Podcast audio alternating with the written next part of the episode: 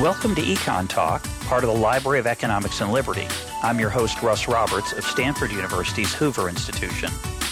Our website is econtalk.org, where you can subscribe, comment on this podcast, and find links and other information related to today's conversation. You'll also find our archives where you can listen to every episode we've ever done going back to 2006. Our email address is mail at econtalk.org. We'd love to hear from you.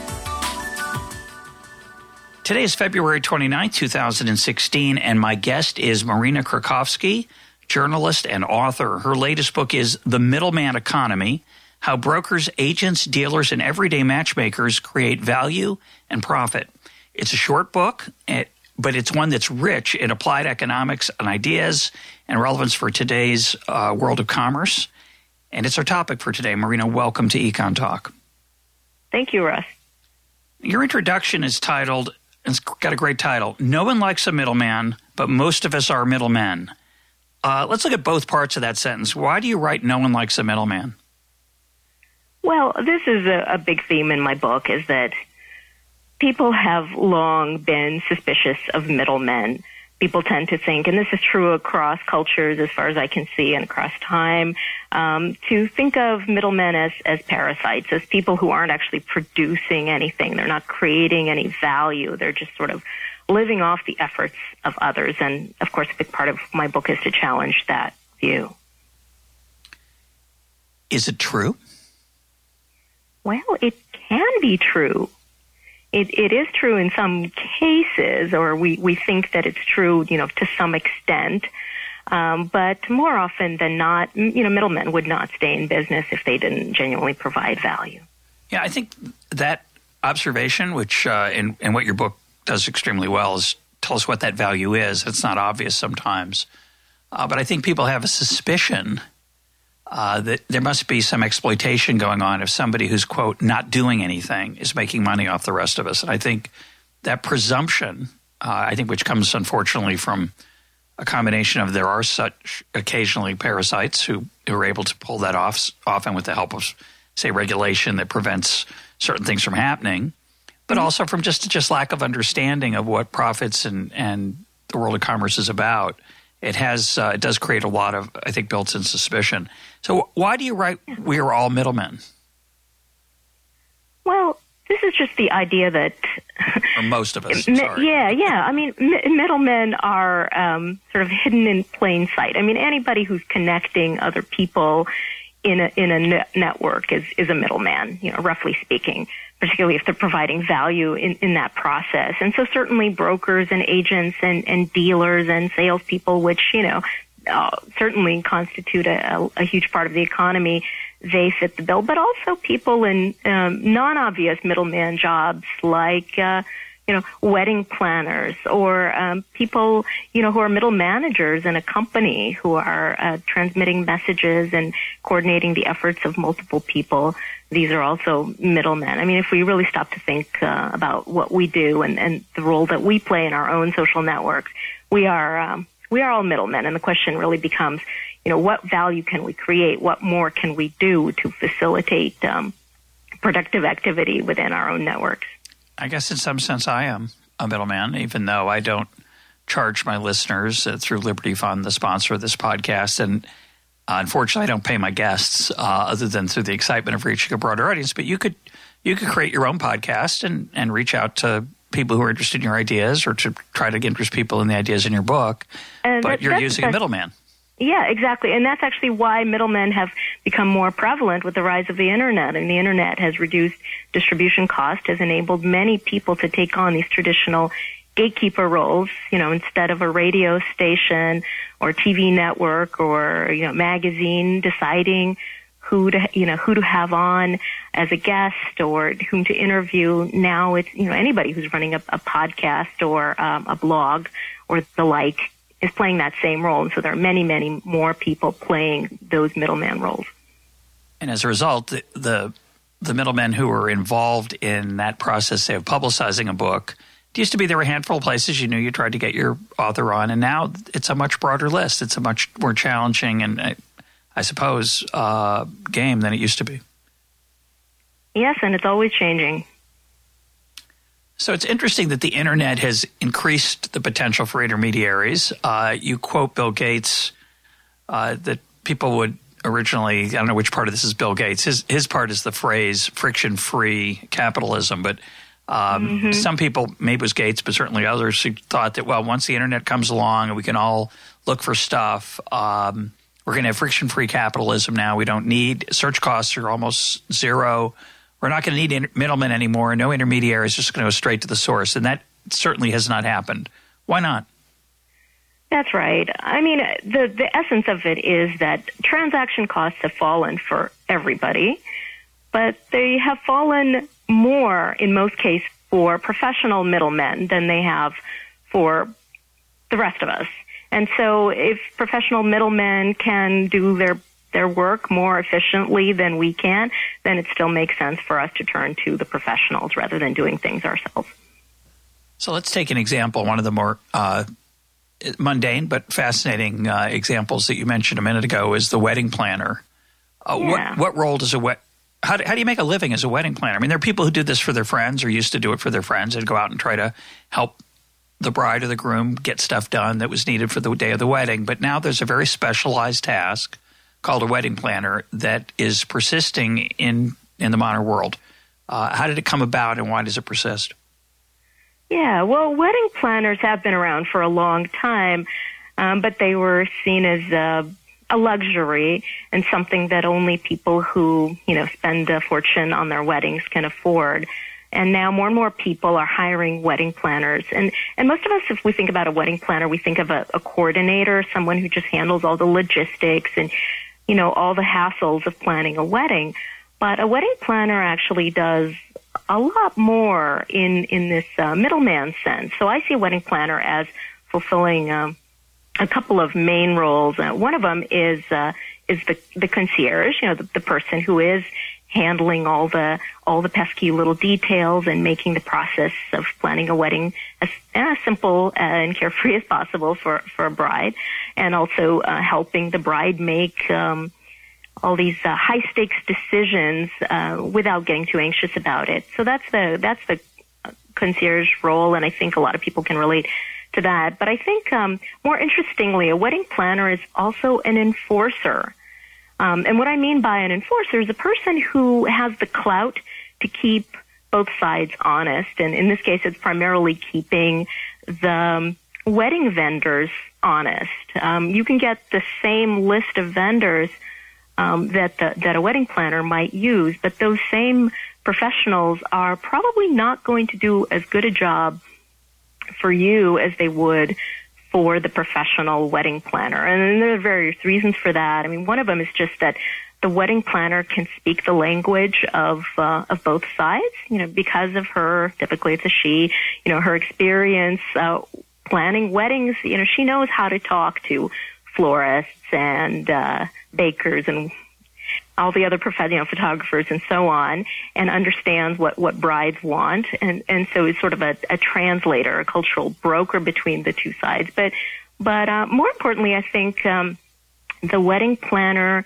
Um, just has these long run repu- um, you know, it has a long run reputation and long run relationships with all these vendors that she can leverage on behalf of the bride. So, so a bride is not going to be a repeat customer and therefore just won't be able to get the same level of quality and service working um, directly.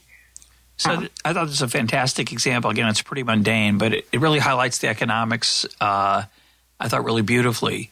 So, he, in a way, and you you list six different types of middlemen, and they overlap, and as you point out, also. We'll, I will probably get to all six, but the enforcer is one of them. Somebody enforces quality. The concierge is a second.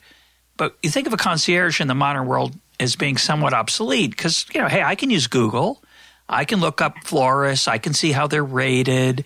And I thought the point you made, first of all, sometimes that list is very long. And yeah. sometimes there are things about florists that you don't know that doesn't come up in the reviews that are very idiosyncratic relative to what you're what's important to you what's important to this particular wedding, this venue, the way you want them arranged, whatever it is that the wedding planner can do, and then pick from that list in a way that you can't.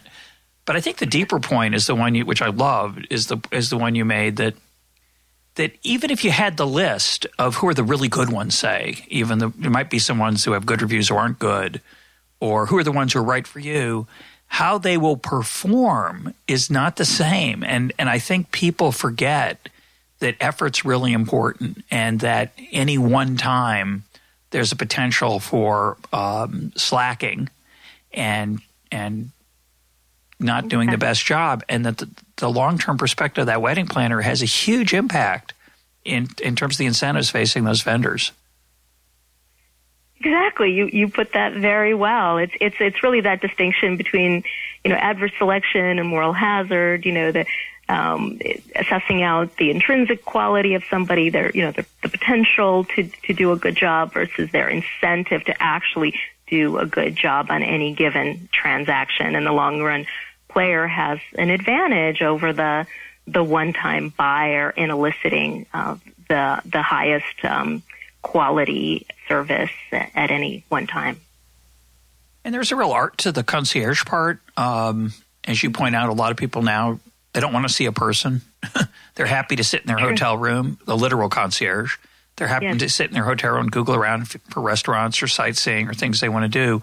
So, how does a, a, a human concierge uh, compete effectively. You know, I gave one example. Sometimes you'll know that a rating is was earned a long time ago. And they've lost their quality isn't what it used to be, but a, a really first rate concierge can still thrive in today's world. How, how is that possible? Yeah, I mean, it happens because, I mean, there are individual differences. Some people definitely do prefer to do things by themselves and they don't mind spending hours and hours figuring things out for themselves like like a big trip that you're planning. I mean, to me, that's the classic example. Um, if you're planning a simple trip, yeah, it's it's very easy to do this yourself, and it doesn't take very much time. And you know, you jump on your favorite website and you make your bookings, and and you can do that very quickly and easily without much angst. Um, but uh, if you're planning a complex vacation to a destination you've never been to, and there are gazillion choices, and you're the kind of person who doesn't really enjoy doing hours and hours of internet research. And if you're the kind who gets anxious about making the right decision or the wrong decision, then you're the perfect candidate to work with a with a concierge. You know, in the in the sense that I'm using concierge, um, the travel agent who specializes in your destination, who's planned these kinds of trips for many many past clients, um, who's very good at matching your deepest, you know, needs and wants with the, the, the kinds of options that are available in that destination, they can save you a lot of time and self doubt um, about making the wrong decision by planning out an itinerary that is, you know, pretty well customized to what you want. Yeah, I, I took a trip to London last year. I'd never been to London, and there's you know 80 hotels in the area that I I'm pretty sure I know where I want to be in terms of geography, which part of London. But there's 80 mm-hmm. hotels that have pretty good ratings, and I'm not convinced they're all going to be fine. Sometimes they're all fine, right? Yeah.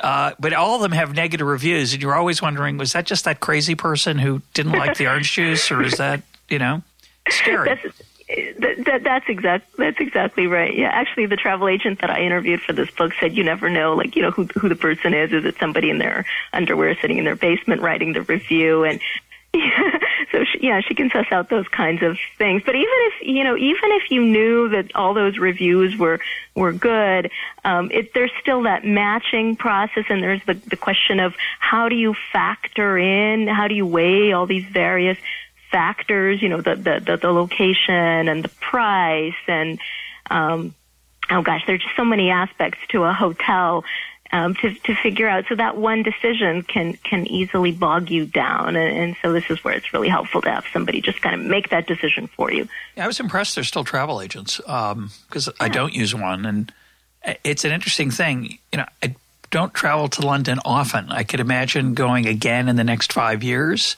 mm-hmm. but I'll probably go back to the same hotel, and that may not be the best thing. It's probably it, it'll be fine. So I'm probably going to since it was okay. I'm probably going to go back to the same one. But I think what's interesting is how hard it is when you're doing something infrequently. Ideally, getting married is something you only exactly. do once. Uh-huh. You might do it two or three times, but you probably won't do it even even if you do it more once. You're probably not doing it in the same city. So this opportunity to rely on somebody else's expertise is really pretty fantastic.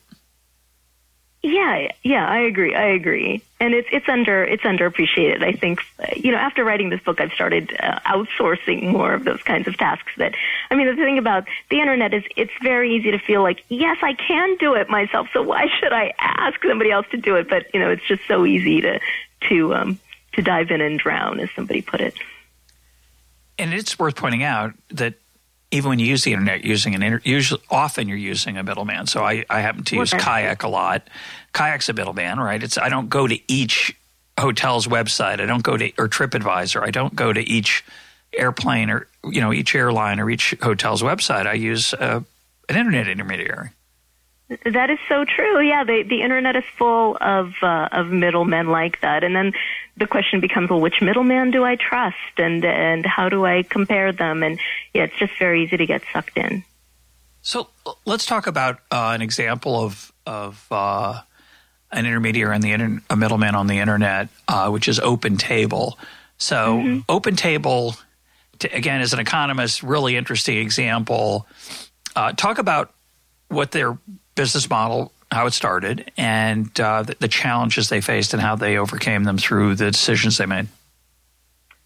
Yeah, OpenTable is an interesting example to dive into because as um, diners, we, we sort of take it for granted. It just seems so simple, but there's actually a lot going on behind the scenes to make it all work um, because it's it's a two-sided market, and with with two-sided markets, uh, you know, you always have this challenge of getting both sides on board. Because open table would not be valuable to diners if plenty of um, restaurants were not on it, and so the the first challenge. So even if you give away the service for free to the diners, you know, there's still the challenge of uh, of uh, getting restaurants to sign up and and to pay for, for being on it. And restaurants pay a monthly fee and they also pay a booking fee that is about a dollar typically for um, for every seat for every person in in the party making re- the reservation.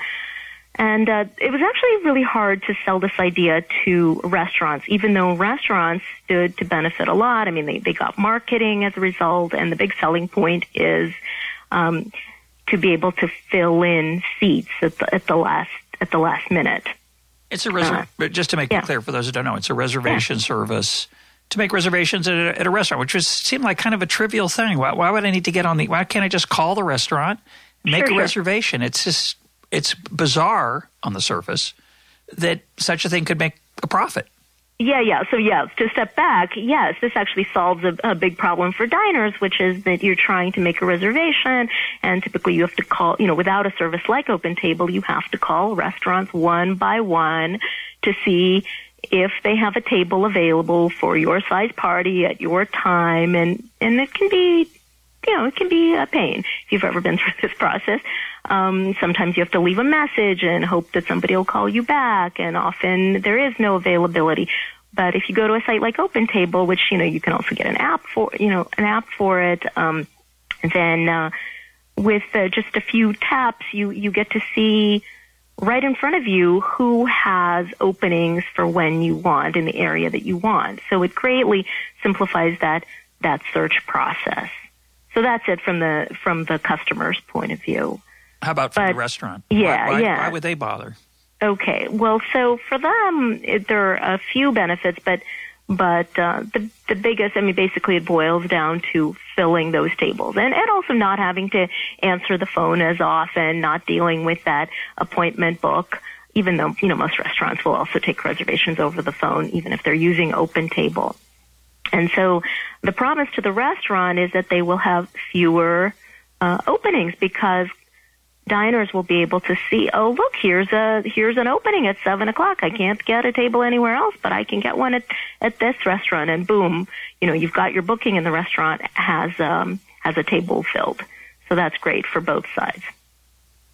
But the challenge the restaurant faces, which is was the interesting part I didn't think enough about from uh, the value proposition that OpenTable is providing. You've mentioned some of them, but one of them is the fact that people, it's kind of obvious that not everybody keeps a reservation. And so a, a last minute cancellation or a no show, a simple no show, they just, they make the decision to don't show up is can be disastrous for restaurants. Very expensive to leave that table unfilled, to have held it and then not fill it. And so the obvious way to do that, to avoid that, is to charge people to make reservations, but that has a problem too. So talk about the challenges that that, that has and then how Open Table manages to reduce no shows and cancellations. Yeah, um, cancellations are not as big a problem for restaurants as no shows because if somebody cancels before they show up, then the restaurant could still take a walk in, potentially at least. Whereas if you made a reservation and you just don't show up, then the you know you're like a dog in the manger. You're holding on to that table, and the restaurant can't give it away. But at the same time, the restaurant hasn't taken your money. I mean, it's kind of a funny thing because it's part of the hospitality industry, but in a ho- you know, it, it's just diff- different parts of the hotel of the hospitality industry work differently. So, uh, hotels take um, a non-refundable deposit. You know, they take your credit card basically. So if you don't show up, your credit card still can get charged, but for whatever reason, it's traditionally been a no-no um, in in the restaurant industry to um, to charge diners. And if you were the the one restaurant that sticks its neck out and tries this thing, well, you know that that's going to hurt you. So there has to be some kind of a change, a collective change, and and that may that's starting to happen with with higher end restaurants and um, in in big cities sometimes. But um, when Open Table was starting out, this was this was. Uh, basically un, unheard of, and, and so restaurants could not charge for a reservation. They couldn't do it themselves. They couldn't do it through Open Table. In fact, I don't know if Open Table even considered it. So they're stuck with this problem of, of uh, no shows, and no shows can be a problem online, or they could be a problem over the phone. You know, there's just a perennial bane of restaurants' existence. But um, but their fear was, you know, when Open Table came to pitch their service to the restaurants, the restaurateurs feared that um, no shows would actually be more common if people could make their bookings through open table. And, and their concern was that people just would not take uh, these um, online reservations seriously, that they that open table was making it too easy to create a new account you know, you could become, um, you know, John Doe at yahoo.com or John Doe 357 at yahoo.com or just to have multiple accounts and, and make reservations and then no show with impunity.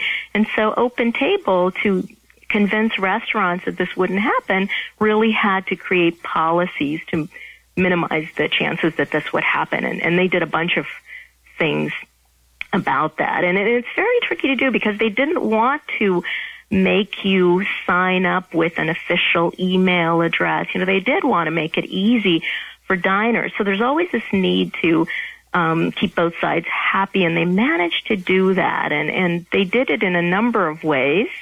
Um, one of them was this loyalty program, which gave people an incentive to kind of just stick with one email address because they would get um, rewards. They'd get these uh, these points for every reservation that they made and and actually um, completed, and and they would get a cash payout after a certain number of these. So they wanted to stick with the same uh, email address. And also, the restaurant, um, the Open Table, uh, would uh, remind people of um, of their reservation a day or two beforehand, which is such a simple move, but it's it's it's really helpful because um, people just don't think about the rest. You know, I, I think about this, but you know, most people probably don't think about this. The people who routinely no show are not thinking about the problems that their no show is causing the restaurants. So it's not necessarily that they're just that they're being. Uh, you know, selfish or, or malicious, um, they're they're just not thinking of it, and so that little reminder email often is all it takes to get people to to show up and uh, and and then if they if they don't show up, then um, Open Table also uh, keep keeps track of that. Uh, so uh, you know, after a certain number, of, yeah. Go ahead, keep going. Sorry. I just wanted to say that after a certain number of no shows, they get kicked off the site. So you know, th- there are consequences, and these are the kinds of consequences that. Um, Open Table as a middleman is in a better position to impose than any restaurant could on its own because they're aggregating data from across restaurants, right? So they know that I have not showed up at this restaurant and that restaurant and the other restaurant, whereas any one restaurant would only know about that one no show and would also have a harder time just barring a customer from making a reservation in the future. So it's just one of the many ways that a middleman has a has an advantage over the um, the buyer or the seller interacting directly. And I think don't they send out a? It's sort of thoughtfully worded. If you miss yeah. the reservation, so it's not like how could you do this, you awful person, but did something go wrong? Do you remember what that is? I can't remember. Yeah, I mean the interesting thing about that is that OpenTable is not on on site. It's not like there's a company representative at each restaurant um, checking people in. So they have to go by whatever the restaurant is telling them. But at the same time, they know that the restaurant might always might not always be honest with them because the restaurant has an incentive to report a no-show, just a small incentive to cheat that way. Well, that thereby, yeah, saving a, dollar for of money. Yeah. You know, and restaurants very quickly realize that it's just it's just not worth it, and OpenTable will be on to them. But but I mean, what's really clever about this is that Open Table is able to police all of this from from a distance. The, they're they're really asking the diner to then say, no, no, no, I was there. What are you talking about? And, and and that's how they can resolve these disputes. And and of course, if the restaurants realize that there's this loop um, that the diner will have a say in the matter, then they they quickly learn not to you know play those games. So I just wanted to speculate for a minute because you talked about the cultural phenomenon and hospitality industry that you know if you stay in a hotel, they usually give you a, a rule that if you don't cancel within a certain time frame, it's usually 24 or 48 hours, they're going to charge your credit card. Of course, you know that in advance. They tell you that. The first time you might not know it, but you eventually learn it. Mm-hmm. Um, Whereas other types of no showing, like restaurants, typically have no cost.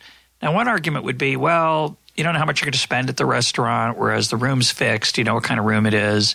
But restaurants could charge a flat fee $10, yeah. $20. And so, just to think about it for a minute, it's an interesting uh, dinner table economics question for those of you out there who uh, you might want to pause this and, and think about it on your own for a minute. I'm just thinking about it here. I'm going to give my answer and then I'm going to let Marina respond, but uh, it seems to me that, of course, we do pay for the un, for the no shows. They just get spread across everybody. It's part of the cost of doing business. It's somewhat akin, not exactly, but it's somewhat akin to somebody walking out on a bill or um, stealing something out of the the uh, the hotel. In the case of a hotel, like a towel or uh, or something else. It's part of the cost of doing business. Every restaurant knows that some reservations won't be shown. People won't show up and so they can't maximize their capacity on any one night. And since they have to make a living and cover their fixed costs and a little bit more to make it worthwhile, presumably the prices on the menu reflect that. So you're paying, it's just in a very hidden way that gives you the flexibility of canceling without a direct cost. It's built into the cost of every meal in, in most restaurants that take reservations. So then the question would be why doesn't a restaurant come along and charge uh, lower prices on their menu, but reservation fees so that people who are honest and keep their word will be able to enjoy cheaper meals. And I guess the answer there would be that most of us want the flexibility of choosing where we eat on any one night. We might want to make a reservation a few hours in advance or a day in advance or a week in advance, but we like the freedom to change our mind or something comes up much more often than a trip to a faraway city gets canceled with a hotel reservation. So I think that might be part of the reason why that cultural norm is there. What do you think? Yeah, that's an interesting analysis, and you just reminded me of something else that that, that is very clever that OpenTable is doing. It's so simple. Um, when you said that people want the flexibility of making a spur of the moment decision about where to dine, um, people in the early days would make multiple would make multiple reservations for the same exact time, which is uh, you know obviously impossible to fulfill. And so one of the rules that um, OpenTable uh, instituted very early on is that you cannot make a, uh, two reservations within two hours of one another. Such a simple you know technological fix to a problem. Um, so so that was interesting. Um, yeah, I don't really know why the cultural norm exists. And of course, there are exceptions to that. If you want to make a, a reservation for New Year's Eve um, yeah. party, a prix fixe, you know, you know what the price is. You have to put your credit card down or some popular restaurants in New York City or large parties and so on. Um, you know, the restaurant is always trying to balance the cost of, you know, the possibility of a no-show with the cost of, uh, you know, disgruntled customers. I, I think that norm is is beginning to change very slowly, but I, I really can't say why it, it's been the way it's been. You know, sometimes these things just sort of evolve for for no good reason. Yeah, we talked on this program before about the fact that the markup for food is uh, contains the fact that you you sit at the table for a while, and this was uh, an insight I first heard from Earl Thompson, uh, who was at UCLA, and Earl made the point that the longer it takes to eat something, the more expensive it is to the restaurant because it takes a longer time for the table to turn over, and that means the number of customers per night is going to be lower, and that means you have to recover your fixed costs from a smaller group of people, and therefore the prices have to be higher. And it's just a, you know, I think it's a fantastic, uh, a fantastic insight that captures part of what's going on. Um, that's right. And yet, I, I just want to add to that that when you do takeout at that same restaurant and you're not costing them a table at all, you still pay the same price. I don't know any restaurant that charges less for takeout than for dining in. Well, actually, some do. Okay. Um, uh, it, in fact, uh, Emily Skarbek at EconLog, a sister site of Econ Talk under the Library of Economics and Liberty, was recently uh, speculating about that. And of course, some takeout prices are cheaper. Uh, but of course, the, it, then you have to monitor people who do the takeout thing and then go sit down. right, uh, which right. is which is one of the challenges of charging different prices. Uh, but what I was going to say, I, I'd lost my train of thought, but I'm, it's back. Is that given that it takes longer, one solution to that would be to to charge uh, have a meter at each table that is how long you're there. If you want to dawdle over your coffee, you can, or your dessert, or whatever it is. And of course, you know people that somehow takes some of the fun out of the dining that, that, that, that the clock's ticking on you like that. I guess. Well, it it bursts that. Um, bubble of uh, romance around the the dining experience where you feel like you're yeah you're a guest at somebody's house and even though you have to pay at the end of the meal it's not uh, always in your face and there are guests who probably should have a meter in your own house even but we'll leave that to the side uh, but, but a serious thought is that starbucks you know lets you buy lets you in the sense that there's no explicit rule against it you can sit and buy a cup of coffee and use it as your home office for hours Yes. And they never say, uh, "Can I get you anything else?" And meanwhile, people who come in who'd like to sit down for 15 minutes can't find a table. It's a very interesting decision they've made to not only not charge, not meter how long you're at the table, but not encourage you to buy more stuff to earn the right to sit at that table. It's basically a rent-free loan all day. Uh, with a purchase of anything, and even I suppose if you just sat down, they probably would leave you alone too. Kind of like a public library with coffee on the side. Yeah. Um, I want to turn to an issue that that you uh, discuss in the book that that's really fascinating, which is some of these jobs, and the wedding planner is one of them, uh, and, and, to some extent, open tables is another. But the wedding planner is a, a particularly good example. The skill set of of the woman that you highlight in the book and feature in the book, in a way, there's nothing explicitly uh, obvious about what she's quote good at. She makes a very good living, evidently. She makes a relatively large amount of money. Uh, and, and does this not just as you, as you point out, not just for high end fancy weddings, but for more average cost weddings. People are willing to pay something to not trivial amount to get her assistance. How does that persist? Why doesn't competition? There are no barriers to entry in her case. Usually, there usually aren't in these kind of situations. What's keeping her fees as high as they are? Yeah, this is a, this is a question I explore in the book, and I, I think it comes down to being able to make increasingly good matches the longer you are in business. Um, and there, there's an interesting study I talk about um, that deals with uh, placement agencies and how they're able to make better and, and better matches. And these these economists actually were able to analyze, you know, the the numbers and and to find that. Um, well, I don't remember the details, but something to the effect that um, the more that a, that a given um, client is, well, actually not a given client, but like a, a, a worker is with a particular agency, the higher the markup uh, that agency can charge uh, for that worker's service, for that worker's time.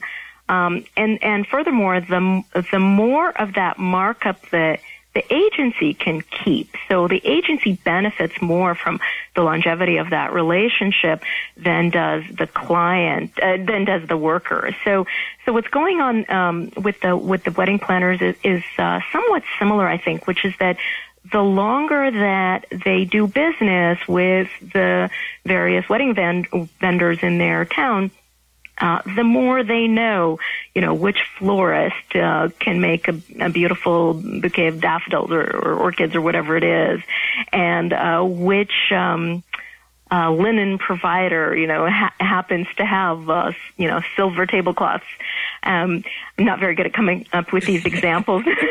I, I, can't um, help but I can't help but mention that when somebody tells us they're getting married, I always say, remember that no one remembers the color of the napkins.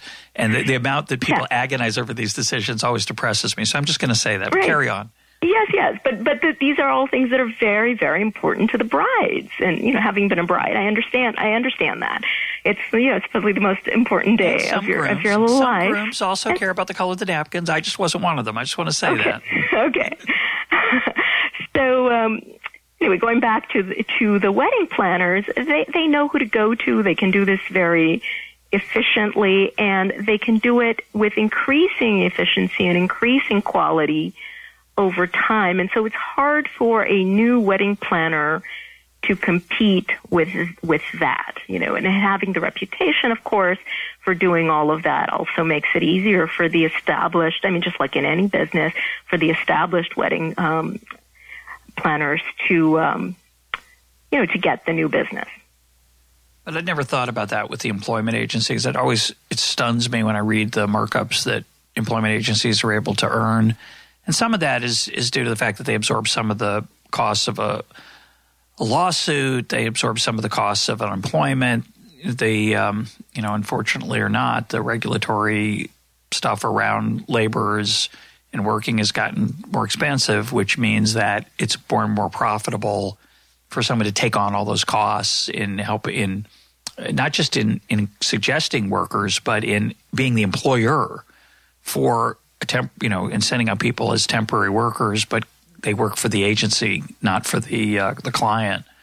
But the right. point that that it's always difficult to ascertain quality and that I can't just tell an employer that I'm a fabulous worker, but that somebody that vouches for me and whose reputation is on the line, the ability, it's really the ability to create a brand name around something that doesn't normally have a brand name or that's hard to, a brand name that's hard to establish. Yeah, that that's that's exactly right. I mean, now you're talking about what I call the the certifier uh, role, the ability to credibly certify because you're staking your long-term reputation on your recommendation. That is one of the un- unappreciated or underappreciated um, values uh, that um, that a middleman brings to these transactions. So, a placement agency, you know, is, an example of that. And I was surprised to see it. I, one of the other surprises in the book that, that that's happening on Craigslist and eBay, uh, which I'm not a big uh, consumer or or provider stuff on those sites, the idea that there are people uh, reselling stuff on Craigslist, used stuff. Now, one of the reasons I guess is that uh, it's hard to have a brand name for used stuff. It had a brand name once when it was new, but you don't know what it's gone through. So you right. don't know quite exactly how good the quality is. You can take a picture, which is nice, which helps. It's for some goods, that's enough. But for other goods, it's not. And talk about people who are making a reasonable living, or at least have been, uh, on Craigslist, reselling other people's stuff that's available on Craigslist, which was amazing to me. I know it's it's so counterintuitive. You know, like can anything be more direct than than Craigslist? Well, I guess it, it you can think of other things because Craigslist itself is a kind of middleman. But why do you need additional middlemen? Middleman on the middleman. Exactly. And I mean, it's not just on Craigslist. It's on eBay. It's on LinkedIn. It's on YouTube. It actually happens all over the place. Middlemen emerge to serve these various um, needs. And um, I think the biggest uh, need the, that uh, that a middleman can can fill on uh, on Craigslist, and this is the person I profile, um, is um, to provide liquidity to to both sides. You know, the person who has an appliance that they're eager to get rid of because they're moving or because they just need quick cash, they're in desperate straits, and they just want to get rid of it, you know, as as quickly as possible. So the, they're willing to take, uh, you know, very little money for it. And that's what the middleman on Craigslist can do. He can swoop in as soon as he sees it and he's the first one there and he takes that appliance off that person's hands. And at the same time, he's able to provide that immediacy to the would-be buyer because he's um, not leaving uh, that price artificially low. You know, he gathers up the inventory when prices are low, which tends to be cyclical, and then he puts it out there at a price where it won't get um, scooped up necessarily the same day, but um, because of his experience, he knows that it will get bought at that price within a reasonable amount of time, and he's willing to sit patiently and wait for that to happen. And that and that provides a service to the buyers because there's a good chance that the, an appliance will be available on Craigslist when the buyer needs it. And that person's actually taking the appliance into his house. It's not like one of these paper transactions where he's listing it. He's not. So that's what was interesting about it. He's not just creating his own list of what's for sale on Craigslist. He's buying it and then reselling it, but he's taking it. He's actually receiving it in the meantime, right? Yes, yes. He he does buy it outright, but you know it's very cheap, uh, so you know it's not like a huge capital investment. Um, he holds on to these appliances in his garage. You know, he can fit 15 or 20 washers or dryers there, and and then he flips them. He he turns around and sells them within days. And he makes is this a full time living? I think it was right. Yeah, it's a full time job, and it's a solid middle class income. Um, he reports making twelve hundred to fifteen hundred dollars a week doing this. You know, profit. It's a lot of money. Um, the other thing I was shocked about is uh, the power seller role on eBay. I think I think mm-hmm. you said four percent of the sellers on eBay are half of the merchandise. Is that do I have that number right?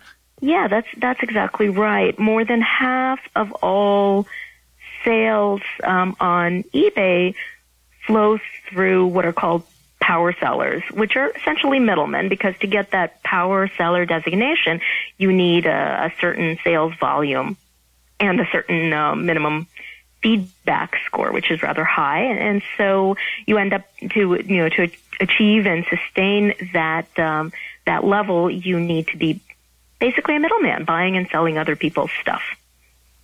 So most most trade on eBay does not happen the way that it was originally built. It's not, you know, Pez uh, Pez dispenser collectors trading with one another. It's it's a, a lot of it is professional middlemen buying um, oh, somebody else's used designer fashion is the example that I use, and, and then selling it to people all over the world who are interested in the same stuff. Yeah, it's like running a perpetual garage sale where you're always buying stuff from other garage sales, and and and just you've got a reputation for throwing out the junk and keeping the better stuff, and so it persists. It's amazing. Yeah. Uh, let's talk about a hated uh, middleman, which is a used car dealer. Mm-hmm. Um, a lot of people resent when they go to sell their car. They notice that if they sell it themselves, they can get a much, much better price than the dealer will give them. And they then tend to say, well, it figures dealers are awful. But explain why there's that gap to start with, and then how um, a middleman named CarLotz, uh, a company called CarLotz, is trying to change that process. Right, right. I mean, there are three. There are really three sets of prices. There's a there's a dealer uh, trade-in price, there's a sell it yourself price, and then there's um, you know the price that a dealer could command. Um, so if you're not a dealer, then you're really choosing between trading in your used car. I'm talking from the point of view of someone who's trying to sell a car now. Um, you can trade it into a dealer and get um, you know much much less than if you sold it yourself. Those are your two main options, and neither is very attractive because they both have huge huge downsides. There's a lot less, you know, it's a huge hassle to try to sell a car yourself. But if you sell it to a dealer, then you're gonna lose a lot of money. So, um, what CarLotz is doing is they're trying to step into into the middle in this sense, um, the middle of the market. Um, to give you kind of the, the best of both worlds. So um, the benefit of selling it yourself, meaning that you get to keep a lot of the value of the car, but also the benefit of selling to a dealer, which is that you don't have to don't have to deal with all the hassles. Um, and their their model is to make the process as efficient and as transparent as possible, which is which is uh, what the traditional used car sales process has has lacked, and why so many people hate used car dealers. And to uh, address your question of why there's this why there's this gap, so part of it is the lemons problem, right? The problem that uh, the owner of a car knows more about the quality of the car than the buyer does, and and so you kind of have to assume that the quality isn't very good, or you have to pay a mechanic to inspect it, and and there's a there's a cost to that. Um, but uh, a bigger problem, according to this guy who started CarLotz, is that when you trade in your car, you're you're just at the very beginning of a very long, in inefficient supply chain, and so your car has to go from a dealer to uh, to a wholesaler to an auction house to another dealer, and there's transportation and and there's there's uh, a time lag, and so cars depreciating, yes. and so there's just a lot of leakage throughout the process. So, what is CarLotz doing differently? So CarLotz buys, well, it actually doesn't buy your car, first of all. It takes it on consignment.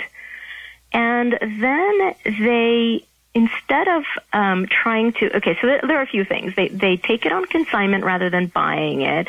They charge a service fee for selling your car instead of, um, profiting from you know buying low and selling high they charge a service fee to both the the uh, seller and the buyer, and that fee is fixed regardless of what they sell the car for. And they also don't pass that car on to a long chain of uh, of uh, other intermediaries. They sell it directly on on their own lots.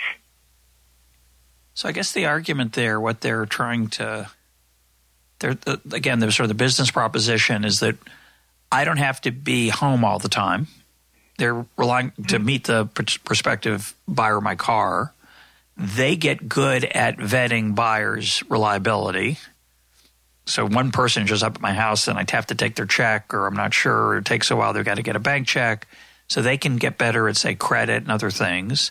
Mm-hmm. And uh, they also have the economies of scale. They have lots of cars, so there's more people are going to come there than want to come to you know economizing on the search costs, right? So Seems yeah, like, like it, you say, it's sort of the best of both worlds. Yeah, yeah, and I mean, it it really even comes down to something as simple as posting pictures of your car. You know, most of us, when we sell our car, you know, we can maybe take you know five, ten pictures of our car. That just seems like a big deal. You know, it's not something we do all the time. Whereas they'll take typically they'll take 85 pictures and they know exactly what angles they need, what customers will be looking for, and they do it in a matter of minutes because, you know, it's, it's like an assembly line for them. Um, so they can do it very efficiently. And then whereas we might post it on Craigslist or maybe cars.com, uh, you know, they post it on 10 sites. So they're just better at doing everything that you could on your own they just they just this is their pros. This is what they do. And right now they're in one city. Is that correct? Or are no, they expanding? Yeah, they've expanded. Even when I was speaking with them a, a, year or more ago, they they were already in several cities in Virginia, and they were expanding out to a few other states. So CarMax does that as well, I guess. But I think the the part that's interesting about them is that if you go to CarMax, you get a uh, an estimate for what they'll pay you for your car, which is very nice because it's real. It's actual an actual amount. It's not complicated like the dealer when you're doing a trade in. You're never sure how much of it's actually the value of the car versus what you're really paying for the new car. Um, mm-hmm. But here, I guess the other part that's the, the novelty of it, just the fixed amount, and it's a fixed amount. It's it's the consignment aspect of it. It's a fixed amount per car, and as you point out, that inc- tends to encourage them. Encourages uh, people who want to sell higher uh, value cars in general, because obviously, if it's too high amount extra, that you you still might want to sell yourself. Yeah, yeah. It, they they charge a fixed fee regardless of the final sale price of the car. Um, and what's also interesting about that is that because they charge a fixed fee, the buyers also take that as a signal that you know these these, these dealers, these salespeople, aren't pushing a particular car on me. They're really in the service business of trying to help me find the best car for me because they have no incentive to push any particular car. So I, I don't want to miss our um, your taxonomy here. Your your six categories are the bridge, the certifier, the enforcer, the risk bearer, the concierge, and the insulator. I think we've talked about three of them, and really the bridge we've talked about, I think, implicitly. So that's mm-hmm. four. But talk about uh, the risk bearer and the insulator. Okay. Well, so the, the risk bearer is um, very much related to being a certifier or enforcer, but it's all about really trying to pool the risk um, and discern external risk from what I call internal risk, but which you know economists would know as counterparty risk. So if you're a certifier or an enforcer, you have to know that the parties you're dealing with are, are trusted. That's what I would call the internal risk. And you want to avoid internal risk. You want to avoid dealing with people who are, you know, known for subpar quality or who you can't rely on. Um, but you do want to embrace um, what I call external risk, the ex- exogenous risk that you know we really can we really cannot predict. Um, you know which startup company is going to take off and become you know the next Google or Facebook. And so venture capital, you know, in the venture capitalist example, that's the kind of risk that they're in a position to embrace because they're, they're pool, you know, they're building a portfolio, right? They're pooling, they're aggregating risk from across many sources, and so they they're in a better position to handle to bear that kind of risk than uh, someone who's just doing you know, individual um, sales. Talk about the insulator. And okay, and I love. I love yeah. the insulator is the greatest. Thank you. I, I think the insulator is so cool, and it's it's one that even economists don't really talk about much. Um, okay, the insulator it's it's very different from the others because the others are more about uh, facilitating connections that aren't there, whereas an insulator is someone who keeps people apart in uh, strategically important situations. So when we have an existing relationship, sometimes it's it's actually more difficult to say certain things. Um, to the other person, for example, to negotiate on your own behalf.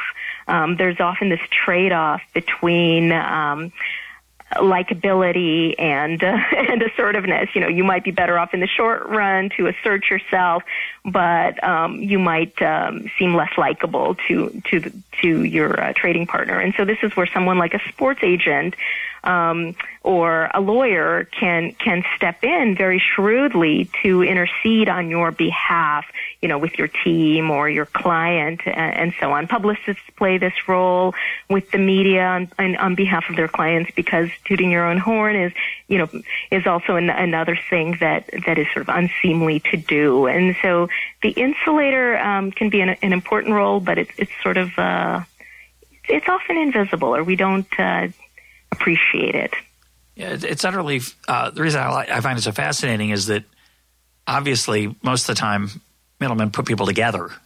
So the right. idea that you keep them apart, so you do put them together, but you do it in a way that it's that arm's length thing, and it's very. Yeah. I think people underestimate. Again, they look at certain middlemen and they say, "Oh, they're a waste of money because all they do is take a fee." And of course, they also have to represent you at an arm's length, which means they might say things just like it's unseemly for you to say, pay me more money socially, it's also mm-hmm. unseemly for the agent to not ask for enough or to ask for too much when you would have. Exactly. So there's a oh, real risk, but it's worth it for most of these, in many of these cases, obviously. Yeah, uh, that's such a win-win because what is bad for you is actually great for them. So, you know, if you're a sports agent and you talk tough on behalf of your clients, well, you enhance your reputation as this, you know, as this great advocate, and so um, athletes flock to you. so it's it's just exactly it's almost exactly the opposite of you, what you wouldn't do for yourself because it would be bad for your image. Um, will it be wonderful for the middleman's image to do those same things on behalf of another person? I was actually making a different point. I was actually oh, okay. saying that the agent has to be really good at figuring out what the client would want in terms of both being aggressive and and easygoing because you know they're I'm not there. I'm not in the room. So oh, sometimes, see. right? So the agent well, is is talking to the press about the client and the client's kind of like can sometimes be grimacing like, "No, no, I wouldn't have said it that way," or whatever it is. And and so I think there's an incredible art it comes back to your point about the wedding planner. I think you really have, and you mentioned this a number of times with different kinds of intermediaries. You really have to be good at assessing the match, the quality of the match for both sides. Uh, you give the example in the book of the travel agent who says, "I don't think you, you know you get to know that client well enough. You can say, I don't think that's going to be your favorite piece of that vacation. You probably would prefer to do this." And I think similarly for these insulators, their job is to be tough and sometimes easy, but they have to know when and they have to make sure that their client likes the stance they've taken. I think that must be very difficult. That's true. That's true. And I think you're getting into this other point about, uh, you know, human intelligence. These are soft skills. They're they're sort of intangible, but when when they work well, you know, you don't necessarily see them working really well. But there's there's a real art to a lot of uh, what these people do. So I want to close with an example close to both of our hearts, mm-hmm. which is the publishing business. Um, so we live in a time where it's easy to publish your own book. Uh, you can. There are many, many companies out there that'll self-publish. The distribution channel is there uh, on Amazon. They'll they'll put your book up on their site. You can drive traffic to it, and you'll make quote all the profit. And yet, you chose to publish your book with an intermediary, which uh, it was an interesting decision you had to make. You may have used an agent. I did both for my last book. I gave away money to my agent and my publisher I could have kept for myself. Uh, and I think a lot of people, when they hear how little authors make, you know, they make somewhere usually between 10 and 15% of the book. They, what? You provided all the content and that's all you get? And the answer is yeah. And it's a great deal because I have an alternative. So it better be the case that they provide enough value to make that a, a, a decent proposition. Oh, and and of that fifty percent, I give fifteen percent of that to my agent, mm-hmm. or ten percent. I don't even remember now. Sorry, um, but think how crazy that is. So why do we do that? Yeah, yeah. Well, I, I, would separate the, the agent and the, and the publisher, um, but you know the publisher is a risk is a risk bearer, and is a classic example of a risk bearer. Um, if I get to keep the all the profit, assuming there's any profit to be had, right? If if I were to publish myself, um, what's certain is the cost. we don't know if we'll ever uh, turn a profit, and particularly in in something as uncertain as uh, the publishing industry and any cultural industries, you know, highly unpredictable. So um, I think uh, a lot of first time authors are people who are not um, in the industry just don't appreciate how hard it is to sell books, and, and um, I, you know, it's it's just almost impossible. You know, the odds are really stacked. Um, against you know the odds are really against you when you're publishing a book. Most books, I think the figure I've heard most often is ninety percent of um, of books lose money, and and the, the reason the publishers are able to stay uh, solvent is uh, that the remaining 10% make so much that they uh, cover all the others. And of course, um, which knows advance, which, yeah. yeah, yeah. Yeah, yeah, yeah. So as an author, you're just not in as good a position to build a portfolio. You know, you cannot um, put out a hundred books and hope that uh, that uh, ten of them are yeah. going to make enough money to cover the others. Yeah. But the other factor is that the costs are there that are just hard to see. It's not just that you might not get them back because you might not sell books, but you sometimes forget the there's editing, there's printing, there's the design of the cover, there's a thousand things that make uh, a published finished product attractive and and uh, that people find out about. And uh, I think it's just an example I like because there's so many times where people say, "Oh, people are being ripped off," and they don't realize what the, all the costs are. Yes, and, and unfortunately, you know, the, the more um, I don't want to say ignorant. The, the more new you are to it, the the less you you see those things. You may not even understand that you need a professional cover designer because if your if your cover is not professionally designed, then you know people won't even click on it on Amazon because it just it just signals right away that this is not a high quality product. Uh, so um, you kind of have to be you know in the know to even to even know uh, that you need a publisher. So let's close with a general question. Um, eh, we started off by saying that the internet's going to kill off. People thought the internet was going to kill off intermediaries, and of course, it created through technology a whole bunch of intermediaries that we've talked about. Some of them, Kayak or Uber, Open Table. These are intermediaries where there aren't people providing a skill, and yet there's still plenty of cases where middlemen are actually human beings providing a skill, like the wedding planner we talked about, and any others. Where do you think it's going? And what advice would you give to somebody who's worried about technology taking away their job? They're, you know, the travel agent of the past. A lot of them did lose their jobs. And I assume there are other jobs that are at risk right now because of technology and, and the ability to provide these services cheaper through and of close enough value that human intermediaries, human middlemen will be um, obsolete in certain areas. What are your thoughts on where that might be going and what advice you might give? Yeah, I think middlemen are becoming um, more important, as I, as I hope I made clear. Um, I think the travel agent example is, a good one. We have fewer travel agents, um, the ones who no longer provide value, the mere order takers are the ones that have largely fallen by the wayside, or if they exist at all, they're they're making close to minimum wage. Um, the ones that are succeeding are ones who figured out what value they can still create in this day and age of, of abundant information. And in the case of a travel agent, um, it's it's a question of uh, becoming an expert and being able to make sense of this glut of information that is out there. Um, but um, you know, there's certainly people who can be a certifier and use their expertise that way, uh, who can commit to being in the business for the long term and thereby also be an enforcer and you know all these other roles that I've talked about. So I think what the future holds, in, in both um, in terms of um, human competition and competition from machines, is to um, continually think about um, wh- what you're doing to provide value and what you need to be charging that customers will be willing to pay as as a fraction of the value that you're providing. My guest today has been Marina Krakovsky. Her book is The Middleman Economy. Marina, thanks for being part of Econ Talk. It's been my pleasure. Thank you, Russ.